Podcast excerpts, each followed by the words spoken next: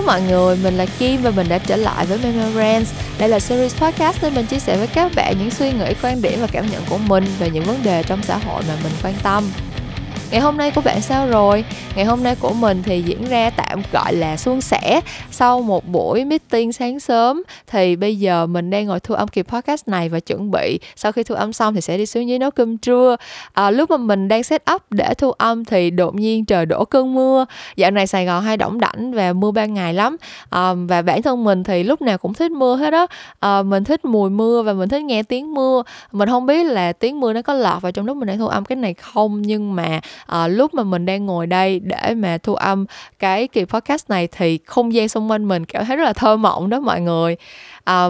vì mình thích mưa như vậy cho nên là cái chuyện um, trời mưa ban ngày thì mình trước giờ vẫn rất là enjoy mình vẫn cảm thấy đây là chuyện mình khá là thích. Nhưng mà đặc biệt là trong thời gian này trong những ngày giãn cách mà trời mưa xong rồi mình có cái suy nghĩ là mình vẫn được ở trong nhà thật khô ráo chăn ấm nệm êm xong rồi có những người mình yêu quý ở bên cạnh mình nữa. Thì đó là một trong những lý do khiến cho mình cảm thấy thực sự rất là may mắn và biết ơn. Đây là một cái thói quen mà mình nhận ra là dạo gần đây mình đã bắt đầu làm làm nhiều hơn. Đó là khi mà bất cứ chuyện gì xảy ra thì mình cũng sẽ nhìn về mặt tích cực của nó để gửi một lời cảm ơn vu vơ đến vũ trụ là mình vẫn còn có thể nhìn thấy những cái điều tích cực trong cuộc sống hàng ngày như vậy. Um, xung quanh mình thì mọi người có vẻ như cũng đã bắt đầu phát triển cái thói quen này thường xuyên hơn uh, từ sau cái đợt giãn cách này. Giống như mình có một anh bạn uh, ngày nào cũng sẽ viết thư gửi cho vũ trụ để cảm ơn về những cái điều tốt đẹp mà ảnh cảm thấy là vẫn đang xảy ra trong trong cuộc đời và mình thấy đây là một thói quen thực sự rất dễ thương. Mình thấy là um, bản thân mình lúc nào cũng muốn lan tỏa cái sự tích cực đến mọi người nhưng mà không phải lúc nào mình cũng làm được như vậy. Có những lúc thực sự là tôi rất muốn sống tích cực nhưng mà cái suy nghĩ tiêu cực thì nó cứ kiểu vẫn vơ xung quanh mình và mình tìm mọi cách thì cũng không thể nào vượt qua nó được. Và những lúc như vậy thì cái suy nghĩ tích cực cái việc mà để cho bản thân mình được chậm lại và tìm kiếm những cái điều nhỏ nhặt dễ thương xung quanh mình um, cho bản thân mình một cái góc nhìn mới về cái chuyện là mình vẫn còn đang rất là may mắn như thế nào. Mình nghĩ đó chính là cái liều thuốc tốt nhất để mà bản thân mình um, có thể thực sự up mood và tìm thấy được một chút cái niềm, cái cái nguồn cảm hứng trong cuộc sống hàng ngày. Thì nếu như mà khi bạn nghe kỳ podcast này, trong cuộc sống của bạn cũng đang tìm được một vài điều nhỏ nhặt, dễ thương như vậy, thì mình hy vọng bạn sẽ xem cái kỳ podcast này giống như là một cái tín hiệu nho nhỏ từ vũ trụ gửi đến bạn là cuộc sống của bạn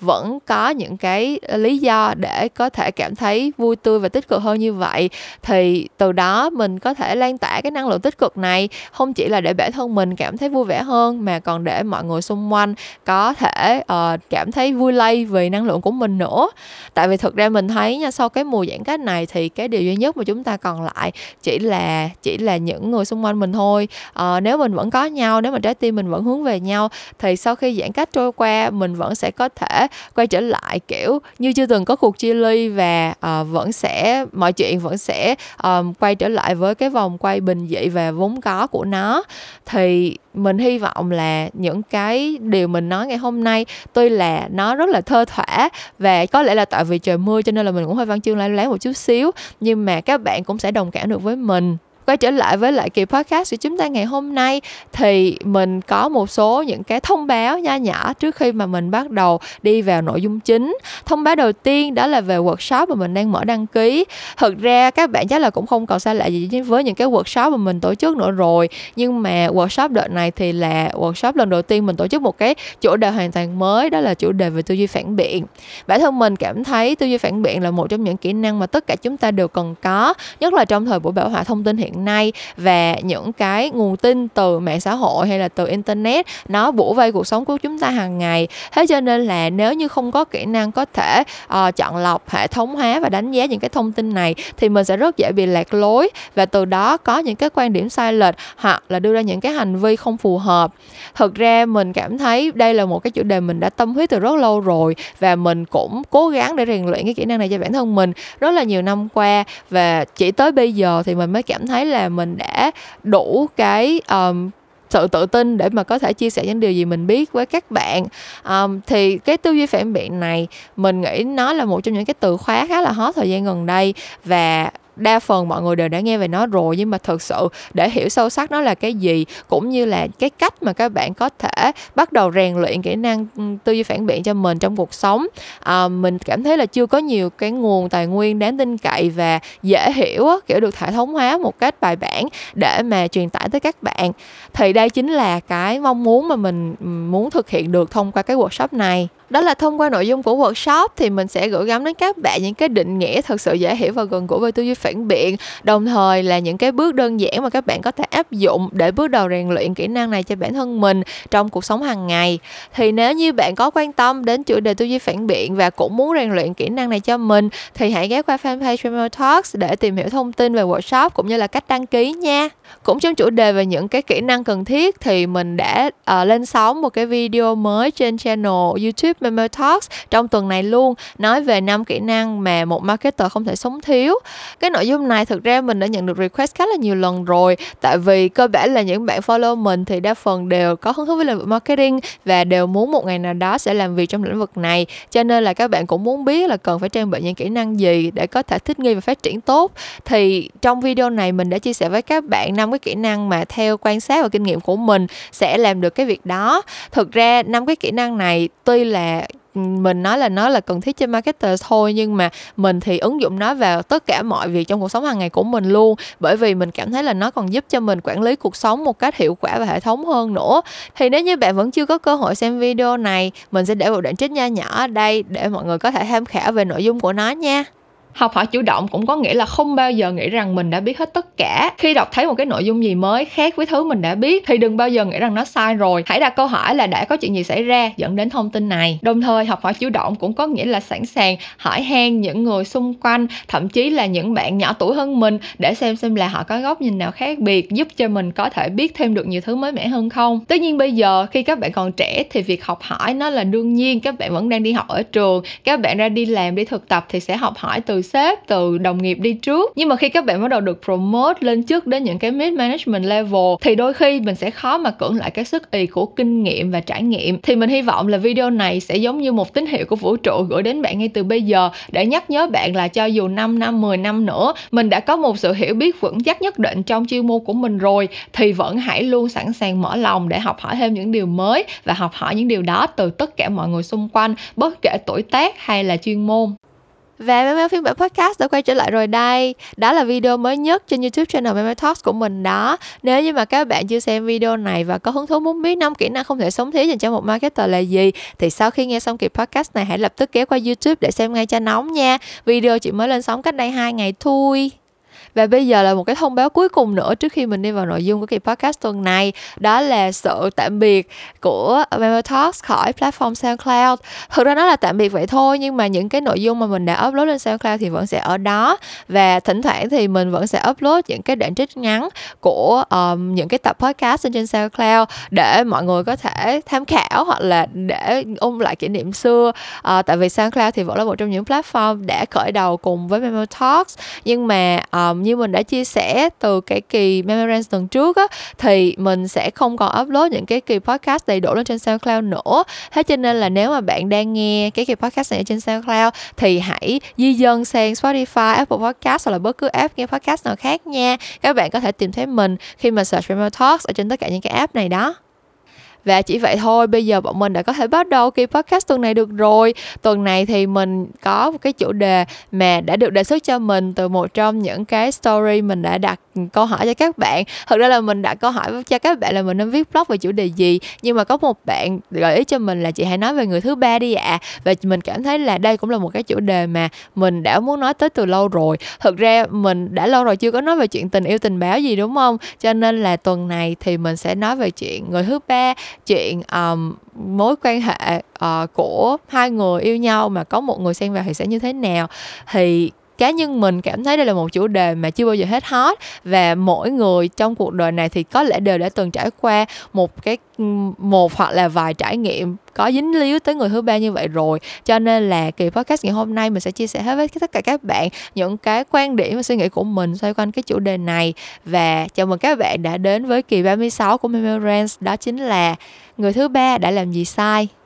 Thực ra đặt câu hỏi như vậy không phải là tại vì mình muốn lật ngược lại vấn đề và trả lời là người thứ ba không có làm gì sai đâu mọi người. Mình nghĩ là người thứ ba chứ tất nhiên cũng phải có lỗi của họ chứ. Nhưng mà mình nghĩ lỗi của người thứ ba đa phần nằm ở chuyện là đồng lõa nhiều hơn là việc cố tình. Tất nhiên là vẫn sẽ có những người, kiểu, cố tình muốn xem vào chuyện tình cảm của người khác. Và cá nhân mình thì cảm thấy là cái chuyện mà cố tình xem vào tình chuyện tình cảm của người khác nó là một cái tình tiết được dramatize lên cho phim ảnh và uh, những cái thể loại ừ, tiểu thuyết đồ các kiểu các thứ nhiều hơn. Chứ còn trong cuộc sống thực tế thì mình cũng không biết có bao nhiêu người thật sự là muốn có những cái uh, cảm giác chinh phục hay là uh, gây ra những cái nỗi uh, đau khổ cho người khác vì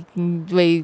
cố tình chen vào tình cảm của người ta như vậy nữa. À, nhưng mình biết là chắc là vẫn sẽ có. Và những người mà kiểu cố tình xen vào tình cảm của người khác thì chắc chắn là có cái lỗi sai không thể, không hề nhỏ rồi. Nhưng mà cái chuyện lỗi sai do đồng lõa do đồng phạm với lại một trong hai người trong cuộc thì mình nghĩ đó là cái trường hợp thường gặp nhất khi mà có chuyện người thứ ba xảy ra. Bản thân mình thì um, chưa từng có kinh nghiệm quá nhiều với chuyện người thứ ba đâu. Nhưng mà uh, xung quanh bạn bè mình thì tất nhiên là không thiếu. Và cái quan điểm của mình về cái câu chuyện về người thứ ba thực ra nó bắt nguồn từ cái quan điểm về um, chuyện tình cảm của hai người nói chung. Thực ra mình cảm thấy có một cái um, quan điểm cơ bản về chuyện tình yêu mà ở Việt Nam mình đã ăn sâu bén rễ và rất là khó để thay đổi. Đó là người Việt Nam mình nghĩ về chuyện hẹn hò yêu đương rất là nghiêm trọng. Tức là um, giống như ông bà bố mẹ mình hồi xưa là kiểu xác định là yêu là cưới đúng không? Kiểu giống như là những cái mối quan hệ lứa đôi um, chỉ có một cái mục đích cuối cùng đó là khi mà thấy hai bên hợp nhau môn đa hộ đối rồi có cùng chí hướng các kiểu thì sẽ luôn luôn hướng tới cái mục đích cuối cùng là để lập gia đình cùng với nhau và ở bên nhau cho tới răng long đầu bạc thực ra cái quan điểm này đúng chứ không sai và nó rất là phù hợp với lại cái văn hóa Á Đông. Um, mình thấy là không chỉ Việt Nam mà rất nhiều các nước nói nước châu Á nói chung cũng có cái suy nghĩ này kiểu giống như là um, nếu như một mối quan hệ đã kéo dài uh, được một thời gian kiểu hai ba bốn năm gì rồi đó thì cái bước cơ bản tiếp theo là sẽ phải cưới nhau thôi. Nếu không cưới thì mình hay nghe mọi người nói là quen nhau lâu rồi rồi mà không cưới là sẽ chia tay đó hoặc là um, đã quen nhau lâu rồi rồi mà không cưới thì quen làm cái gì kiểu kiểu như vậy.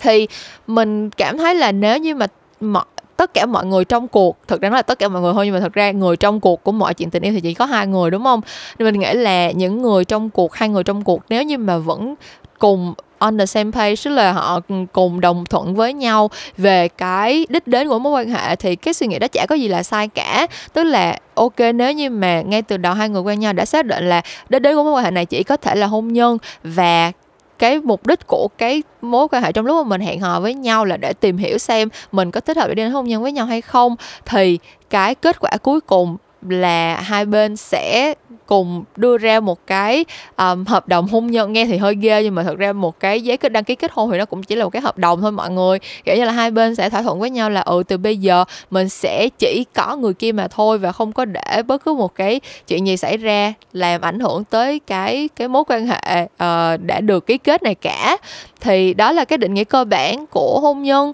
Um, cái vấn đề nó chỉ xảy ra khi mà một trong hai người có những cái suy nghĩ khác về mối quan hệ đó hoặc họ không hiểu rõ điều mà họ muốn trong một cái mối quan hệ là cái gì. À, mình nghĩ là cái câu chuyện này nó thực sự khó bóc tách hơn là là các bạn nghĩ. Tại vì á khi mà mình yêu nhau cái chuyện tình cảm nó nó rất là um, rất là khó khó để giải bày kiểu như là khi mình có tình cảm với một ai đó thì lúc nào mình cũng muốn ở bên cạnh người ta. Mình không gặp thì mình sẽ nhung nhớ. Mình lúc nào cũng nghĩ tới chuyện này chuyện kia là cứ nghĩ tới người ta trước tiên. Ăn cái gì cũng muốn chia ăn ăn chung với người ta xong rồi có phim gì hay cũng muốn nói cho người ta coi đầu tiên kiểu kiểu như vậy. Cái đó là cái uh, nhu cầu cơ bản về chuyện tình cảm nói chung. Tức là nó thật sự là cái cái bản năng của mình thôi vì mình yêu mến một người cho nên là mình muốn san sẻ mọi thứ với người ta. Nhưng mà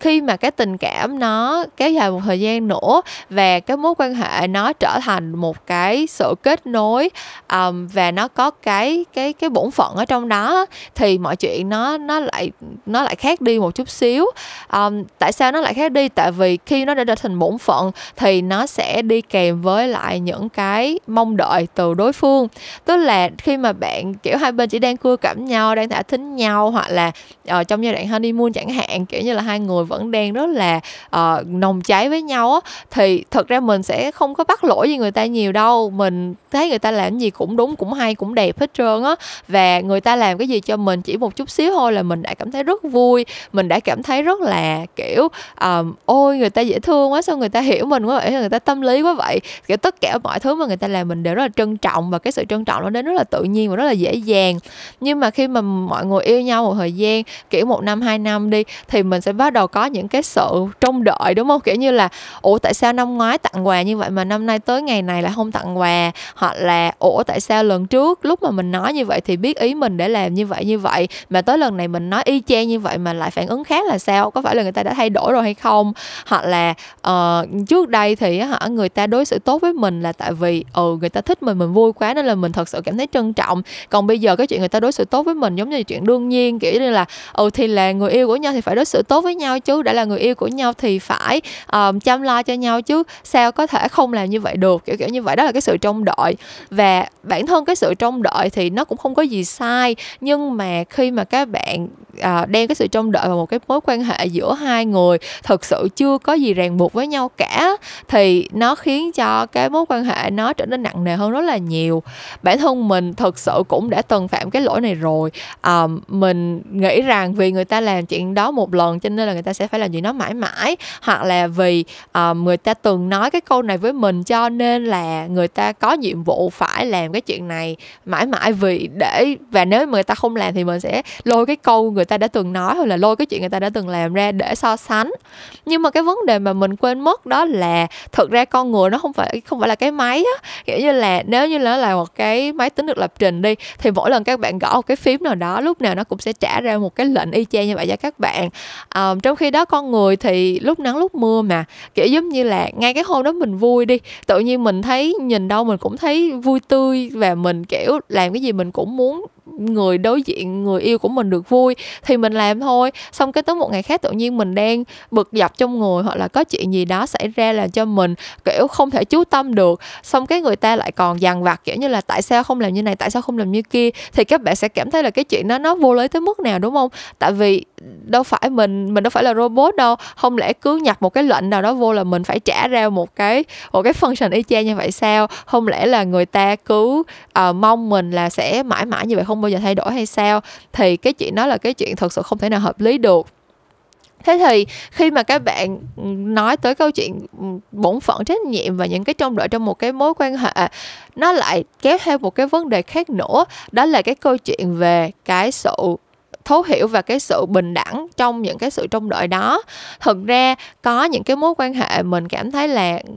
người ta sẵn sàng cho đi mà không không tính toán ấy. Và mình nghĩ là tất cả những cái mối quan hệ mà thật sự bền lâu thì nó nên có cái nền tảng như vậy. Tức là tất cả mọi người trong cuộc đều sẵn sàng hiểu rằng cái thứ mà mình cho đi là cái thứ mình thoải mái để cho đi và cái thứ mình nhận lại là cái thứ mình thoải mái để nhận lại. Chứ không có cái kiểu là mình cho đi vì mình cảm thấy là đây là bổn phận mình phải cho đi và mình phải cho đi như vậy thì nó mới cân bằng, hoặc là người ta phải cho mình bao nhiêu đây, mình phải nhận lại được bao nhiêu đây thì nó mới cân bằng. Thì lúc đó bản thân cái mối quan hệ nó đã không còn trong sáng nữa rồi. Nhưng mà thực sự khi mà đã nhắc tới trách nhiệm và bổn phận thì rất là khó để không nhắc tới chuyện bình đẳng tại vì nếu như mà mình có trách nhiệm với người ta thì mình cũng mong muốn người ta phải có trách nhiệm lại với mình, đúng không nè? Nếu mà mình có trách nhiệm với người ta mà mình không có cảm giác là người ta có trách nhiệm với mình thì mình chắc chắn sẽ cảm thấy rất là buồn khổ, mình sẽ cảm thấy rất là so sánh, kiểu như là, tại sao mình, kiểu, làm gì cũng nghĩ tới người ta, có miếng ăn ngon mình cũng nghĩ tới người ta, có cái gì hay, cái gì đẹp mình cũng mang về cho người ta mà người ta không làm lại như vậy với mình.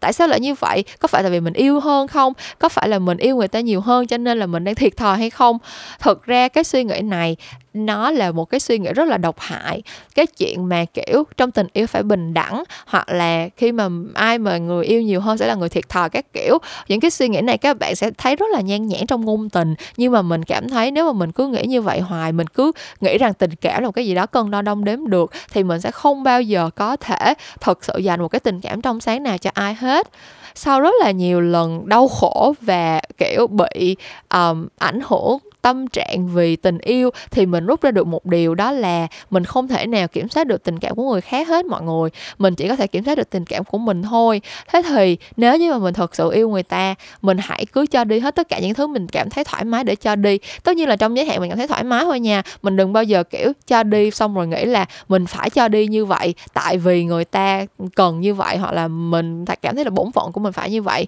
Nếu như mà mình chỉ cho đi những thứ gì mình cảm thấy thoải mái thì chẳng có lý do gì mình phải so đo cả. Tại vì những cái thứ đó mình cảm thấy thoải mái ngay từ đầu rồi mà. Và những cái thứ mà người ta sẵn sàng để để trao lại cho mình, những cái thứ mà mình được nhận lại, mình cũng sẽ phải nghĩ rằng mình sẽ không so đo. Tức là mình sẽ không kiểm soát được là người ta trao lại mình cái gì. Nhưng mà cho dù người ta trao lại mình cái gì thì mình cũng hãy nghĩ rằng đó là cái thứ mà mình sẽ thoải mái để chấp nhận. Đó là cái thứ mà mình sẽ không có cân đo đong đếm. Bởi vì có cân đo đong đếm thì cũng không có làm gì được. Cho dù mình muốn nhiều hơn thì người ta cũng không thể cho mình nhiều hơn. Cho dù mình muốn người ta bớt đi, kiểu, mình thấy là mình nhận nhiều quá rồi, mình kêu người ta bớt đi, người ta cũng không thể bớt đi được. Kiểu, mình không thể kiểm soát cái hành động của người ta được, mình chỉ có thể kiểm soát cái cách mình phản ứng tới với người ta thôi. Thế thì nếu như khi các bạn có thể thực sự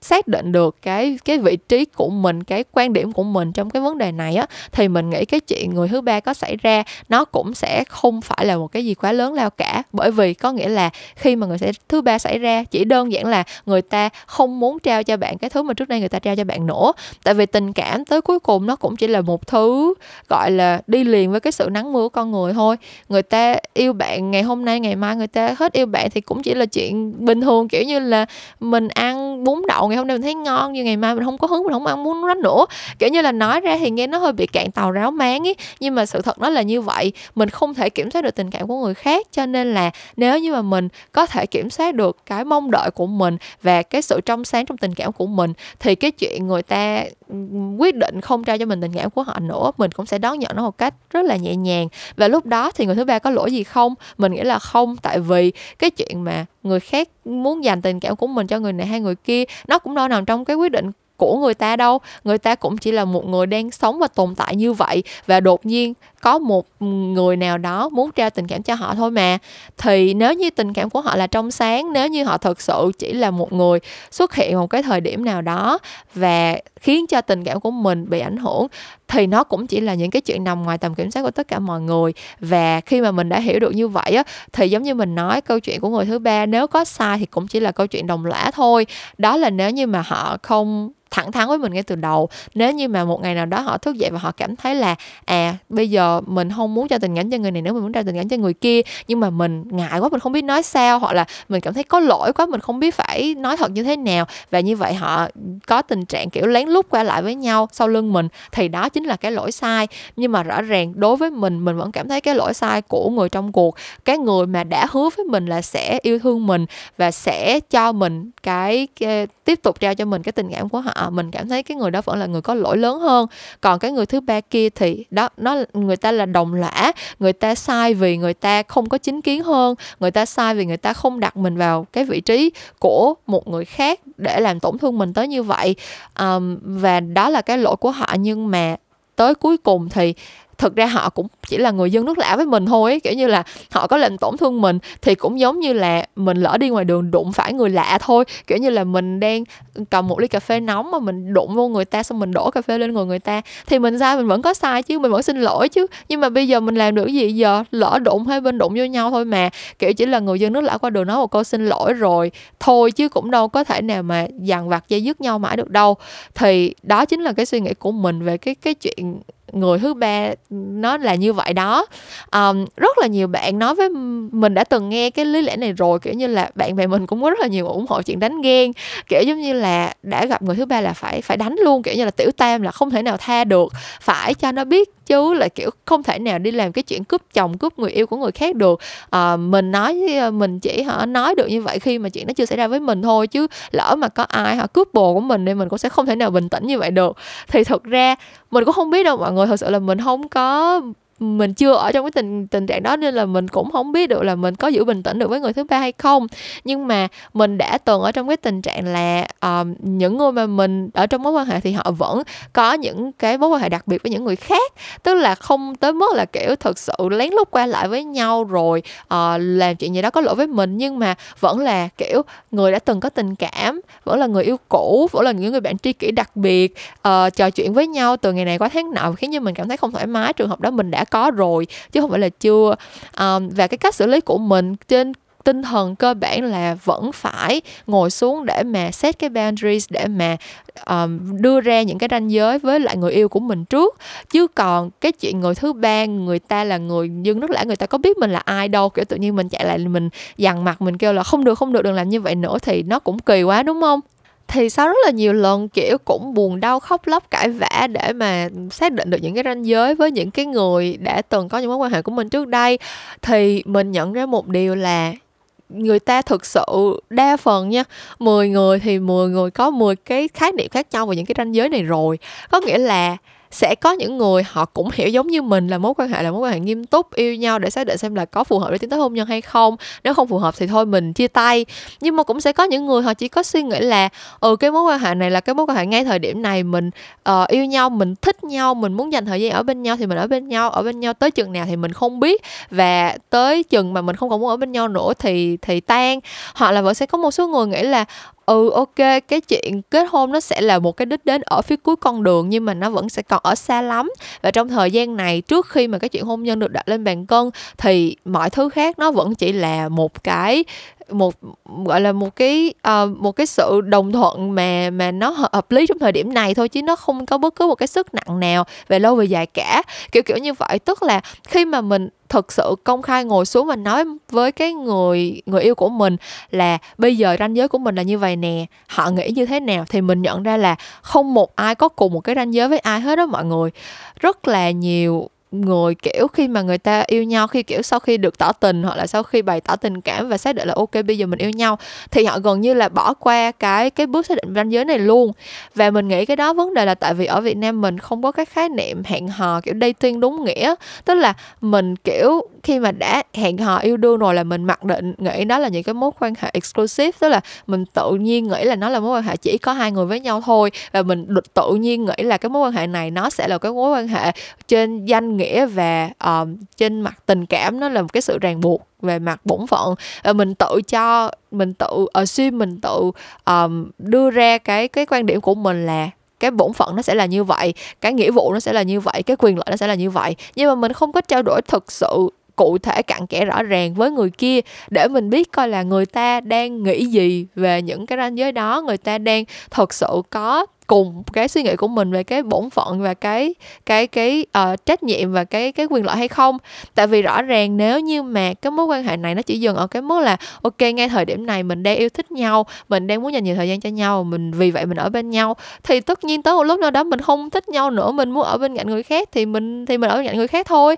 Còn nếu như mà mối quan hệ ngay từ đầu mình đã nói là cái mối quan hệ này là mối quan hệ rất là nghiêm túc và mình sẽ dành hết tất cả mọi cái sự cố gắng để mà vun đắp cho nó giống như là mối quan hệ mà sẽ đi đến hôn nhân lâu dài. Và vì vậy cho nên là mình sẽ không có thể nào dễ dàng để mà buông bỏ nó được. Thì như vậy, người kia nếu như họ đồng thuận với cái câu chuyện này, họ sẽ có trách nhiệm làm tương tự như vậy. Và đến lúc đó thì nếu như họ thay lòng đổi dạ đi, họ thực sự một ngày nào đó có tình cảm với một người khác, hoặc một ngày nào đó không cần có người thứ ba xuất hiện mà họ cảm thấy họ không còn yêu thích mình nữa, không còn muốn cố gắng vì mối quan hệ này nữa thì họ sẽ phải là cái người thông báo chuyện đó cho mình biết. Nếu họ cố tình giấu giếm và không thông báo thì đó là lỗi của họ. Mình nghĩ cái chuyện đưa ra cái ranh giới nó sẽ khiến cho mình phân định rạch ròi được hơn cái lỗi lầm nó thuộc về ai.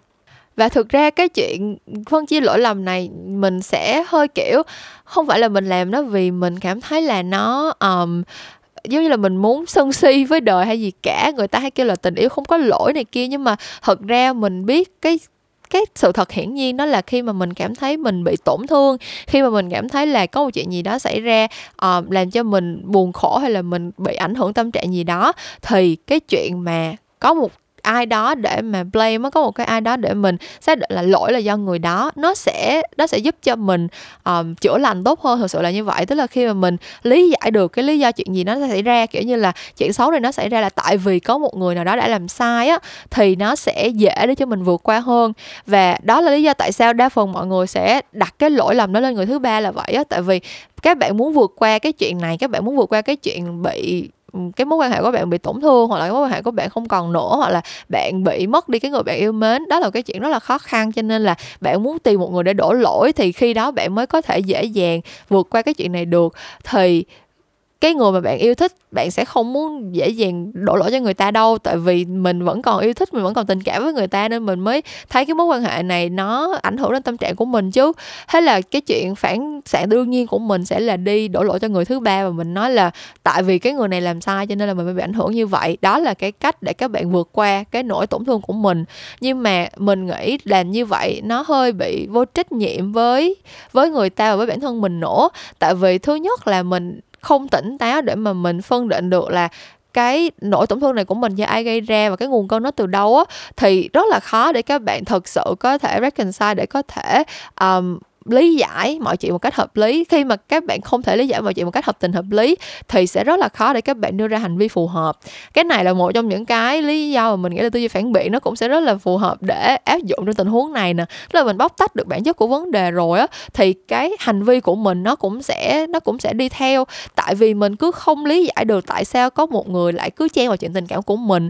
Mình không lý giải được là tại sao chuyện tình cảm mình đang êm ấm mà lại có người um, xen vô khiến cho mình bị ảnh hưởng thế này thế kia cho nên là nó mới dẫn tới những cái chuyện tức tối và hằng học tới mức là phải đi đánh ghen, hoặc là phải làm tổn thương người khác về mặt thể chất như vậy. Đó là cái chuyện mà mình nghĩ là đằng nào thì cũng không nên ấy. Kiểu như là mình không biết là mọi người quan niệm như thế nào về chuyện đánh ghen, nhưng mà mình cảm thấy là cái chuyện mà tổn thương người khác về mặt thể chất, nói chung nó đã là cái chuyện sai rồi. Kiểu như là pháp luật nói chung là người ta đã không có chấp thuận cái chuyện mà các bạn sẽ làm tổn thương người khác như vậy rồi. Kiểu như là bạn đi ngoài đường mà kiểu có ai chạy lại đánh bạn là bạn có thể đi lên đồn công an để mà report người ta, báo cáo để người ta bị bị phạt tiền được rồi, đúng không? Thì tự nhiên không có lý do gì mà bạn, vì cái việc mà bạn muốn đổ lỗi để mà vượt qua cái nỗi tổn thương của mình, bạn đi làm tổn thương người khác như vậy mà nó lại chấp nhận được cả. Xong rồi song song đó, mình giống như mình nói lúc nãy á, người đi ngoài đường kiểu như là bạn lỡ đụng người ta, đổ ly cà phê lên người người ta đi. Chẳng lẽ người ta nắm đầu bạn, người ta quýnh, đúng không? Kiểu như là tới cuối cùng thì cũng chỉ là người dân nước lạ với nhau thôi.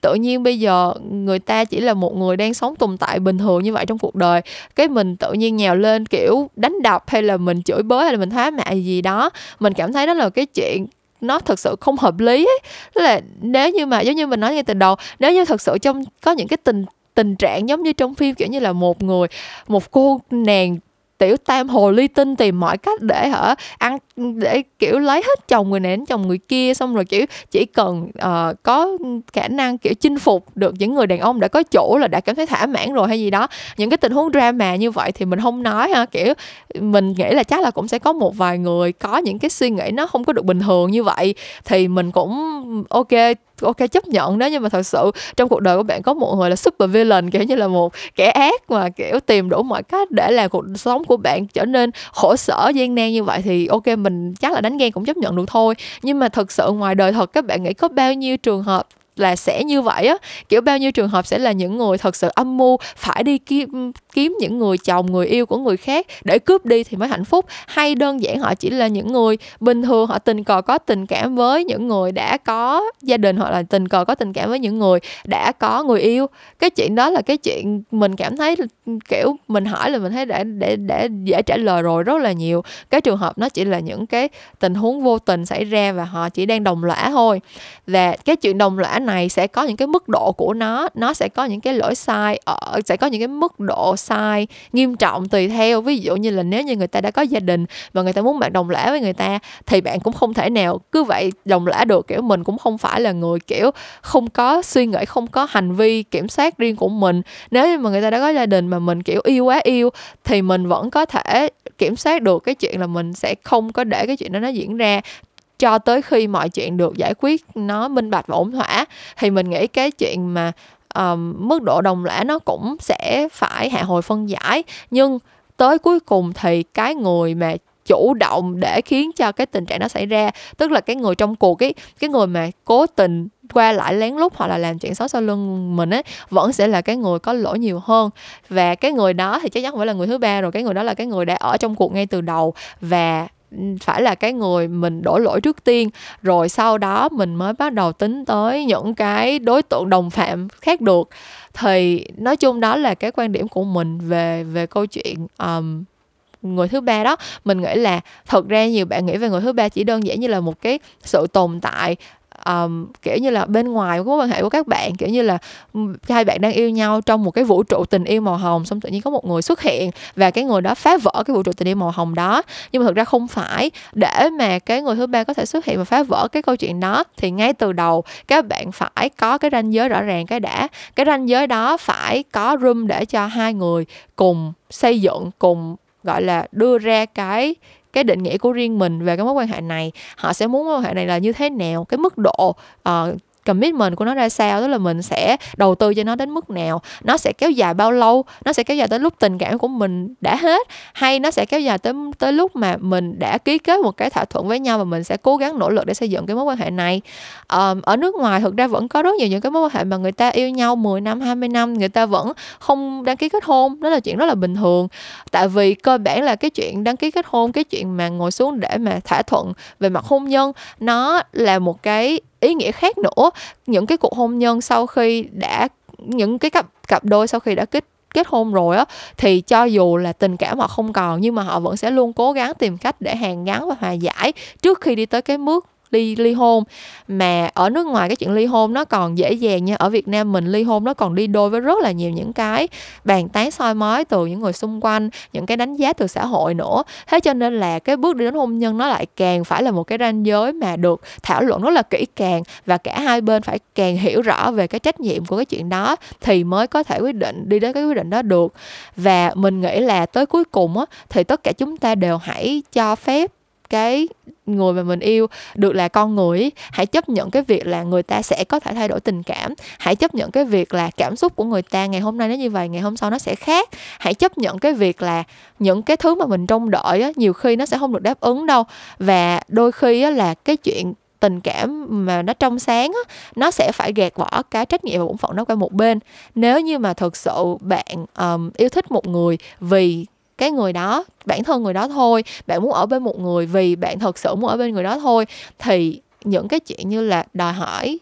quyền lợi hay bổn phận gì đó maybe mình có thể giảm nhẹ nó lại. Tại vì chính những cái chuyện bổn phận trong đợi đó nó cũng là một cái lý do sẽ khiến cho người ta bị ảnh hưởng về mặt tâm lý và từ đó có thể xảy ra những cái chuyện um, kiểu giống như là đó bị um, thay lòng đổi dạ hoặc là không còn hứng thú nữa hay là các kiểu các thứ. Tất nhiên mình không nói như vậy để mình blame kiểu ừ vì bạn như vậy cho nên chồng bạn mới đi ngoại tình hay gì đó. Chuyện đó là chuyện hoàn toàn vô lý kiểu như là không ai ai cũng có giống như mình nói ai cũng có quyền kiểm soát hành vi của mình ai cũng là người lớn cũng có thể kiểm soát được suy nghĩ của mình hết. Nên là không bao giờ có chuyện là vì bạn làm như vậy cho nên người ta đi ngoại tình chắc chắn là không có rồi. Nhưng mà rõ ràng nếu như mà tình yêu nó trong sáng, nếu như mà không có một cái sự vụ lợi hay là một cái bổn phận nào đi kèm với lại cái mối quan hệ, thì mọi chuyện nó sẽ diễn ra nhẹ nhàng rất là nhiều. Hai người vẫn còn yêu nhau thì vẫn sẽ ở, còn ở bên nhau. Hai người hết yêu nhau thì mình chia tay trong hòa bình và lỡ như một ngày nào đó mình hết tình cảm hoặc là mình có tình cảm với một người khác thì mình cũng có thể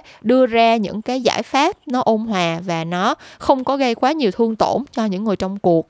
Thì đối với mình mình nghĩ cái uh, mục tiêu lớn nhất của cái việc mà có một mối quan hệ trong cuộc sống. Nó là cái việc mình có một người đồng hành khiến cho mình trải qua cái cuộc đời này một cách vui vẻ, dễ dàng nhẹ nhàng hơn. Nếu như mà ở bên một người nào đó khiến cho mình có được cảm giác đó, họ cảm thấy, họ khiến cho mình cảm thấy cuộc sống này tươi đẹp hơn, họ khiến cho mình cảm thấy là mình được trân trọng hơn, thì mình hãy tiếp tục làm chuyện đó. Còn nếu như mà ở với một người mà, kiểu, mình lúc nào cũng lo sợ là không biết khi nào người ta bỏ mình đây, không người ta làm chuyện a, chuyện b khác với người ta hồi xưa, không biết là người ta có người khác không? Không biết là người ta có hả? Làm chuyện gì xấu xấu xa sau lưng mình, là giấu giếm không cho mình biết không? Nếu mà lúc nào cũng phải canh gánh cái chuyện đó, thì rõ ràng là cuộc sống của bạn không còn vui vẻ gọi là tích cực như là lúc bạn không có người yêu nữa rồi thì lúc này cái chuyện bản thân có người yêu nó cũng đã mất đi ý nghĩa rồi chứ chưa cần tới người thứ ba xuất hiện nữa. Và lúc này thì cái sự không hạnh phúc của bạn cái lỗi nó nằm ở một mình bạn thôi chứ cũng không có nằm ở bất kỳ ai. Um, tại vì chính bạn là cái người đưa ra những cái tình huống khác nhau chính bạn là cái người đưa ra những cái nỗi lo âu khác nhau chính bạn là người làm cho cái vũ trụ tình yêu màu hồng của bạn trở thành một cái ràng buộc mà không phải là cái nó nó đã không được làm đúng cái vai trò như ban đầu nó nó nên có. Vậy thôi, đó là tất cả những nội dung mình muốn chia sẻ xoay quanh câu chuyện về tình yêu lứa đôi và người thứ ba. À, mình không biết là suy nghĩ của mình thì nó có bị kiểu lý tưởng hóa quá hay không. Thật sự mình cũng thừa nhận là bản thân mình sống hơi bị lý trí. À, mình kiểu rất là mau nước mắt xong rồi mình kiểu tính tình cũng hơi bị bánh bèo ấy. Nhưng mà khi mà liên quan tới chuyện kiểu tình yêu ràng buộc và những cái mối quan hệ thì mình sẽ rất là dễ để mà bóc tách và phân định nó ra một cách rạch ròi. Cho nên là mọi chuyện đối với mình kiểu như là người ta có làm gì sai với mình hoặc là người ta có làm tổn thương mình thì mình cũng vượt qua rất là nhanh. Tại vì mình sẽ rất là dễ để mà pinpoint mình sẽ dễ rất là xác định là ai là người làm sai vì sao người ta làm sai người ta làm sai như vậy rồi thì sao? Kiểu sau khi mà mình đã xác định được hết tất cả những câu trả lời những câu hỏi đó thì mình cảm thấy mọi chuyện vượt qua rất là dễ dàng. Thì mình hy vọng là những góc nhìn của mình um, có thể là bạn không đồng tình nhưng mà đâu đó cũng sẽ khiến cho bạn có một cái góc nhìn khác và um, có một cái cách nghĩ khác đi để mà mình có thể process để mình có thể um, xử lý những cái chuyện này. Dễ xử như nếu như nó không may xảy đến với bạn um, tại vì đó giống như mình nói tới cuối cùng mình vẫn mong là những cái mối quan hệ tất cả mọi mối quan hệ trên đời này đều sẽ là những mối quan hệ trong sáng và tất cả những người yêu nhau khi ở bên nhau thì đều chỉ ở bên nhau vì họ thật sự muốn ở bên nhau và họ đem lại niềm vui cho nhau khi ở bên nhau thôi. Còn những cái suy nghĩ khác những cái lo âu khác thì mình hy vọng là chúng ta có thể gạt bỏ nó sang một bên. Cảm ơn các bạn đã nghe hết chuyện Memo Rants tuần này cùng với mình. Đừng quên là hãy ghé qua fanpage Memo Talks để đọc về workshop tư duy phản biện nếu như đây là một chủ đề bạn uh, có hứng thú và muốn tìm cách để xây dựng kỹ năng này cho mình. Và đồng thời nếu như bạn có hứng thú với lĩnh vực marketing và muốn làm việc trong lĩnh vực này trong tương lai thì cũng hãy ghé qua YouTube channel Memo Talks để xem video mới nhất của mình nơi mình chia sẻ năm cái kỹ năng không thể sống thiếu cho một marketer. Còn kỳ Memo Rants tuần này thì tới đây là hết rồi. Uh, Memo Rants thì vẫn sẽ trở lại với các bạn bạn vào thứ sáu cách tuần, và mình sẽ gặp lại các bạn một lúc nào đó trong tương lai. Bye bye!